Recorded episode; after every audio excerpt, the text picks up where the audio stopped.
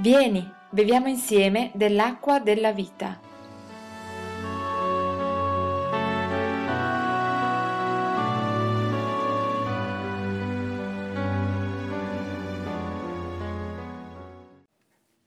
Vogliamo continuare a meditare la scrittura leggendo un passo nel Vangelo di Luca, al capitolo 17, dal verso 11. Luca 17 dal verso 11. E avvenne che nel recarsi a Gerusalemme Gesù passava sui confini della Samaria e della Galilea e come entrava in un certo villaggio gli si fecero incontro dieci uomini lebrosi, i quali, fermatisi da lontano, alzarono la voce dicendo Gesù, Maestro, abbi pietà di noi. E vedutili, egli disse loro, andate a mostrarvi ai sacerdoti. E avvenne che mentre essi andavano, furono purificati. E uno di loro, vedendo che era guarito, tornò indietro, glorificando il Dio ad alta voce, e si gettò ai suoi piedi con la faccia a terra, ringraziandolo. E questo era un samaritano. Gesù rispondendo disse, i dieci non sono stati tutti purificati e i nove altri dove sono? Non si è trovato alcuno che sia tornato per dar gloria a Dio fuor che questo straniero? E gli disse, levati, alzati e vai, la tua fede ti ha salvato. Alleluia, la parola del Signore è meravigliosa perché mentre la leggiamo, il messaggio di oggi non è solo quello che il Signore mi ha messo nel cuore, ma quello che Dio vi metterà nel cuore mentre abbiamo letto e mentre ascolteremo la parola di Dio. Questa, questo fatto, questa storia che accadde a Gesù in un giorno di cammino, consideriamo che Gesù difficilmente camminava da solo. Gesù quando camminava era sempre accompagnato dai suoi discepoli e molte volte era accompagnato dalle folle che vedendo quello che lui compiva lo seguivano per essere beneficiati ancora una volta. Per Gesù questo giorno è un giorno di cammino. Si trovava tra la Giudea e la Samaria, stava andando a Gerusalemme. Per qualcun altro questo giorno, per dieci persone, sarà un giorno bellissimo. Per questi dieci lebrosi, Consideriamo un attimo la situazione di queste dieci persone lebrose che in quel giorno incontrano il Signore Gesù. E avete visto che cosa è successo? Il Signore li ha purificati, il Signore li ha guariti. Un giorno a dir poco meraviglioso. Nella nostra vita ci sono dei giorni particolari, ci sono dei giorni che sono segnati in modo eh, particolare nel calendario, a seconda dell'importanza. Immaginate l'importanza di questo giorno per questi dieci lebrosi. Come oggi per noi è un giorno di opportunità, può essere un giorno speciale, perché stiamo ascoltando la parola di Dio. Se Gesù è la verità, senza la parola di Dio siamo nella menzogna. Se Gesù è la vita, senza la parola di Dio abbiamo la morte, perché noi viviamo sulla base della parola del Signore. Un incontro quindi abbiamo con la parola di Dio in questo momento, così come questi dieci lebrosi hanno avuto un incontro con il Signore Gesù. Vedete la stranezza di quello che a volte noi facciamo. Abbiamo letto il passo, noi sappiamo la storia, ma voi vi aspettate di capire qualcosa d'altro riguardo a questo fatto. Quello che è il messaggio per ciascuno di noi. Ed è la fede in Cristo che ci porta ad approfondire ciò che il Signore ha da dirci in questo giorno. Vi vorrei parlare innanzitutto della condizione di queste persone. Scusatemi se per fare questo devo parlare della lebbra, una brutta malattia, una malattia mortale e contagiosa. Questa lebbra che eh, si trovava ancora nel popolo di Israele, nonostante l'igiene che ai tempi di Mosè il Signore aveva voluto che si facesse, la prevenzione, e ve lo voglio leggere nel capitolo 13 di Levitico, dove dice il Signore a Mosè, e ad Aronne, quando uno avrà sulla pelle del suo corpo un tumore o una pustola o una macchia lucida che sia s'intorno di piaga di lebbra sulla pelle del suo corpo, quel tale sarà portato al sommo sacerdote o ad uno dei suoi figliuoli dei sacerdoti. Il sacerdote esaminerà la piaga sulla pelle del corpo e se il pelo della piaga è diventato bianco e la piaga appare più profonda della pelle del corpo, è piaga di lebbra.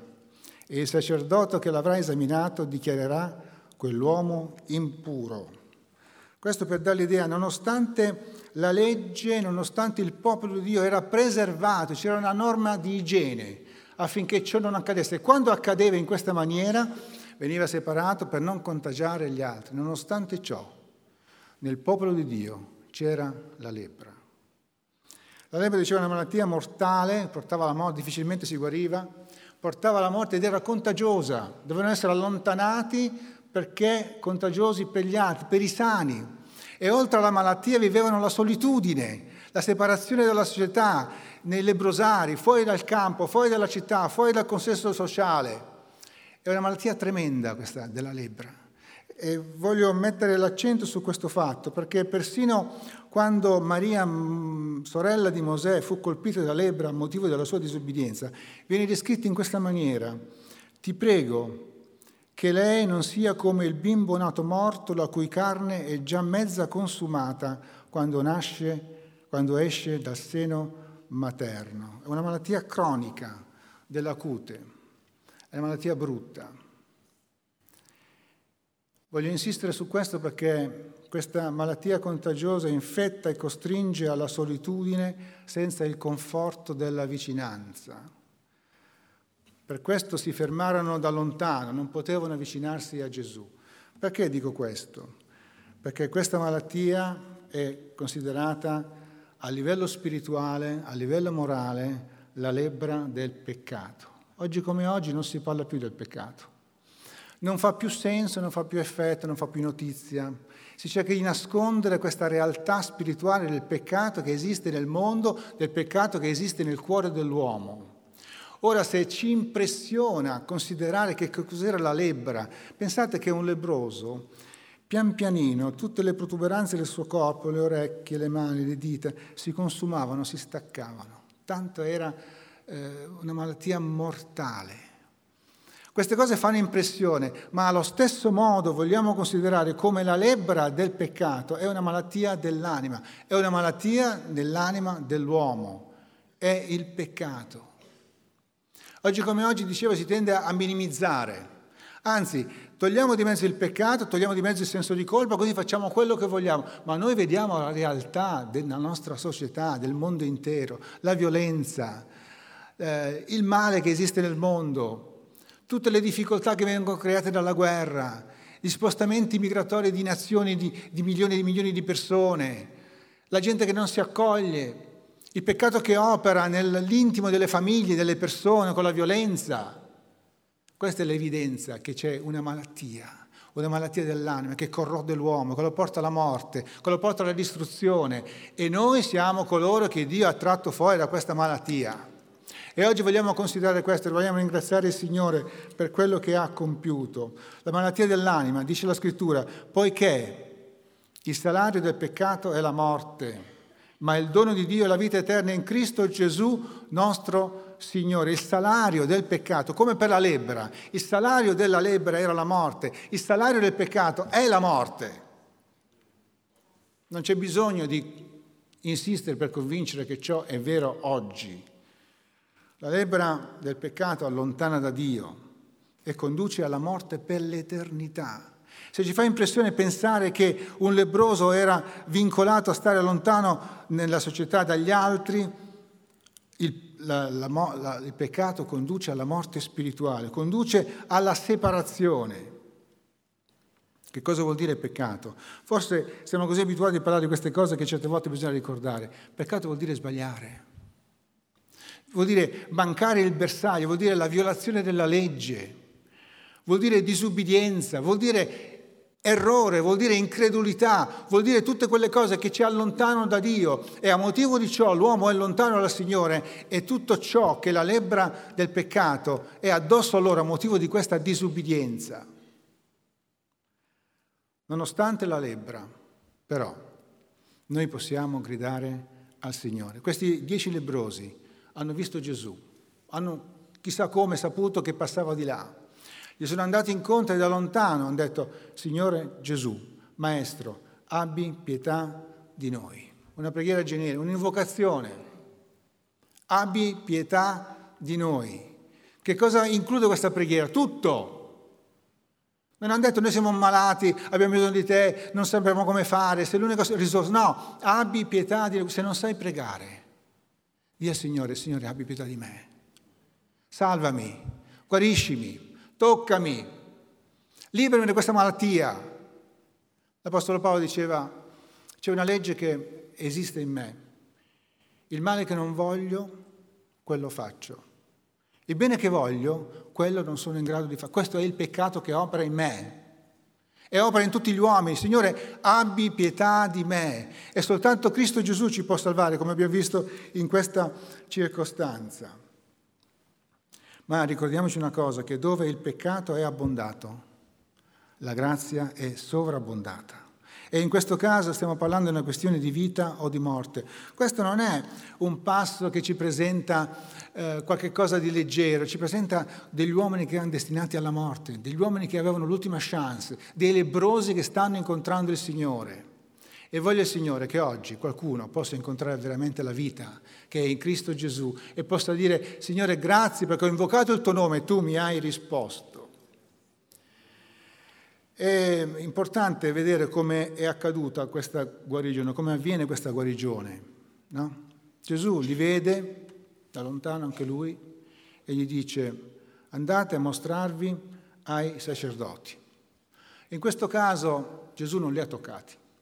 In un altro caso, possiamo vedere il capitolo 5, quando Gesù incontra un lebroso, egli stesa la mano, lo toccò dicendo, lo voglio, sì, guarito, e in quell'istante la lebbra sparì da lui.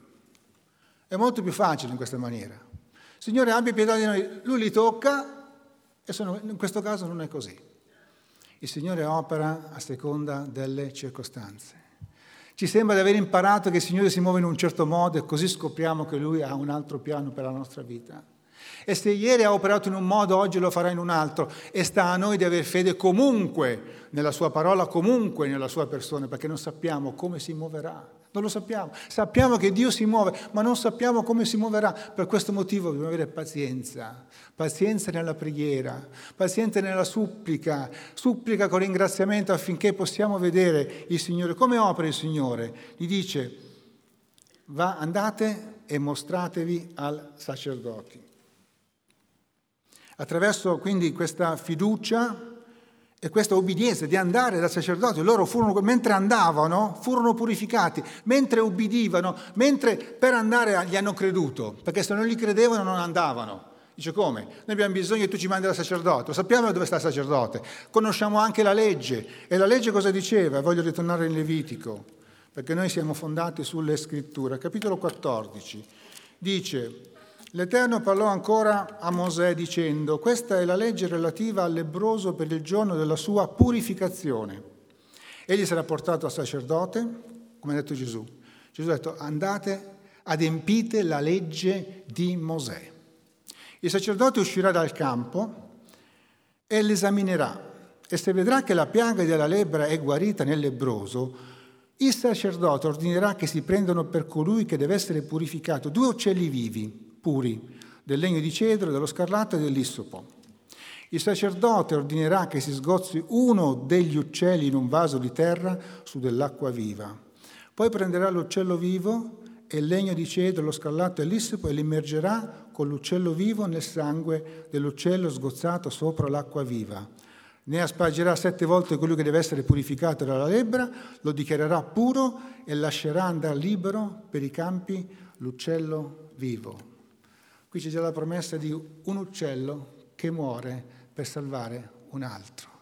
C'è già la promessa del sangue che verrà versato affinché chiunque crederà nell'agnello verrà salvato per l'eternità. Ecco cosa vuol dire andare dal sacerdote, adempiere la legge, ubbidire alla parola di Gesù, ubbidire alla scrittura. Senza la scrittura non c'è vita. In questo libro, in queste pagine, c'è la vita. Da, andate dal sacerdote, fatevi vedere, mostratevi al sacerdote e la parola di Gesù e la scrittura sono coloro che salvano la vita e l'anima delle persone. La parola, questa parola produce liberazione. Questa è la grazia in azione. Voglio concludere. L'epilogo di questa storia è un po' insolita. Perché? Perché a leggere ci sembra che Gesù ci rimanga un po' male, si lamenti. Gesù rispondendo disse, i dieci non sono stati tutti purificati?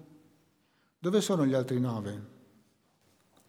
E allora quando noi leggiamo la scrittura ci viene spontaneo riflettere e chiederci perché gli altri nove non sono tornati, affinché noi non rientriamo in questi nove. Dieci uomini pieni di lebbra, dieci uomini destinati alla morte, uno solo torna. Gli altri nove dove sono andati? Ora io non ve lo potrò dire con certezza, toccati dalla grazia tutti, ma non trasformati tutti dalla grazia del Signore. Quanti vengono toccati dalla grazia di Dio? Quanti hanno alzato la mano a meno una volta nella loro vita? Signore, abbi pietà di me. Ma tutto è rimasto vincolato a quell'emozione, a quel momento, senza la trasformazione che procede dalla parola del Signore, perché è la parola di Dio che ci trasforma. Se vuoi un'emozione, può darsi che qui tu la possa pure trovare, perché il Signore ti potrà toccare, ma noi abbiamo bisogno di essere trasformati dalla grazia del Signore. Perché gli altri nove non sono tornati? È un peso nel cuore. Perché alcuni non tornano a glorificare il Signore? Perché non hanno riconosciuto quel che Dio ha fatto in loro. Non si è trovato alcuno che sia tornato per dare gloria a Dio tranne che questo straniero un samaritano. Allora possiamo fare delle supposizioni. Perché gli altri nove non sono tornati? Forse hanno sottovalutato, come dicevo all'inizio, la gravità della loro malattia. Ma dopo tutto potevamo, avranno pensato, è una supposizione, potevamo anche guarire da soli, magari con un po' di cura, un po' di tempo la cosa sarebbe svanita sopravvalutare l'errore. Confessiamo i nostri peccati al Signore, non sottovalutiamo i nostri errori. Il Signore è un Dio perdonatore, ma noi dobbiamo confessare i nostri peccati. Eh, ma cosa vuole che sia questo? Cosa vuole che sia quest'altro errore? Non sottovalutiamo la micidialità degli errori e dei peccati. Questi forse l'hanno fatto. Che cosa sarà mai la lebbra? Non ce l'abbiamo più ormai, quindi siamo liberi e non sono tornati. Forse hanno preferito godere la loro esistenza, ora che sono guariti, ora che finalmente sono puri come gli altri, la loro pelle è sana, possono stare in mezzo alla gente, possono fare le cose che fanno tutti, possiamo vivere nel mondo, possiamo essere accettati, possiamo fare quello che vogliamo, siamo liberi. Forse hanno pensato questo e si sono dimenticati di colui che li aveva guariti. Il Signore ci dà la vita, ma ricordiamoci che la vita viene da Lui. L'Apostolo Paolo diceva, se crediamo in Cristo, solo per questa vita, noi siamo i più miserabili di tutti gli uomini. È chiaro che credere nel Signore abbiamo un beneficio, ci dà la pace, ci fa stare eh, eh, in tranquillità, in armonia, ci fa conoscere una famiglia, ci evita molte malattie. A motivo della grazia di Dio noi evitiamo molte malattie. È chiaro che si sta bene, ma non hanno riconosciuto colui che porta la guarigione. Forse non hanno visto che dietro ogni opera di Gesù si nasconde la gloria di Dio, la possibilità di dare gloria a Dio. Perché noi siamo qua? Per dare gloria al Signore. Perché Dio ci guarisce? Per dare gloria al Signore. Perché siamo ammalati? Per dare gloria al Signore. Noi non viviamo più per noi stessi, o che viviamo, diceva Paolo, o che moriamo, noi siamo del Signore e il nostro scopo è dare gloria a Dio, perché la gloria di Dio è quella che godremo per l'eternità, non è un optional. Noi viviamo per la sua gloria, siamo stati creati per la sua gloria, a sua immagine e somiglianza e siamo destinati alla sua gloria e ogni opera che lui compie la compie per dare gloria al suo nome. Alleluia. Il messaggio di oggi è questo. Riconoscete ciò che Dio ha fatto in voi. Riconosciamo ciò che Dio ha fatto in noi. Guardiamoci allo specchio. Signore, ma tu hai fatto quelle cose. Ricordiamoci di ciò che Dio ha fatto in noi. O meglio, riconosci, riconosci tu ciò che Dio ha fatto in te? C'è un passo nei, nei proverbi che dice confidati nell'Eterno con tutto il tuo cuore.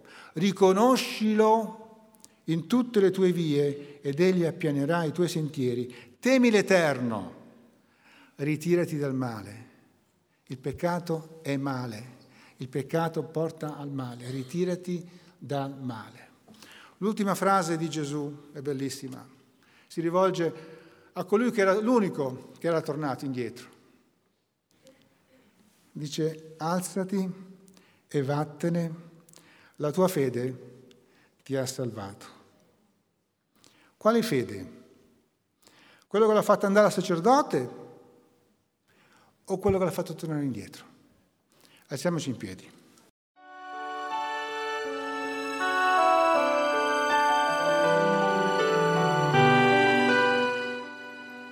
Ti invitiamo a partecipare agli incontri di culto della nostra comunità. Puoi trovare gli orari nella pagina appuntamenti del nostro sito. Dio ti benedica.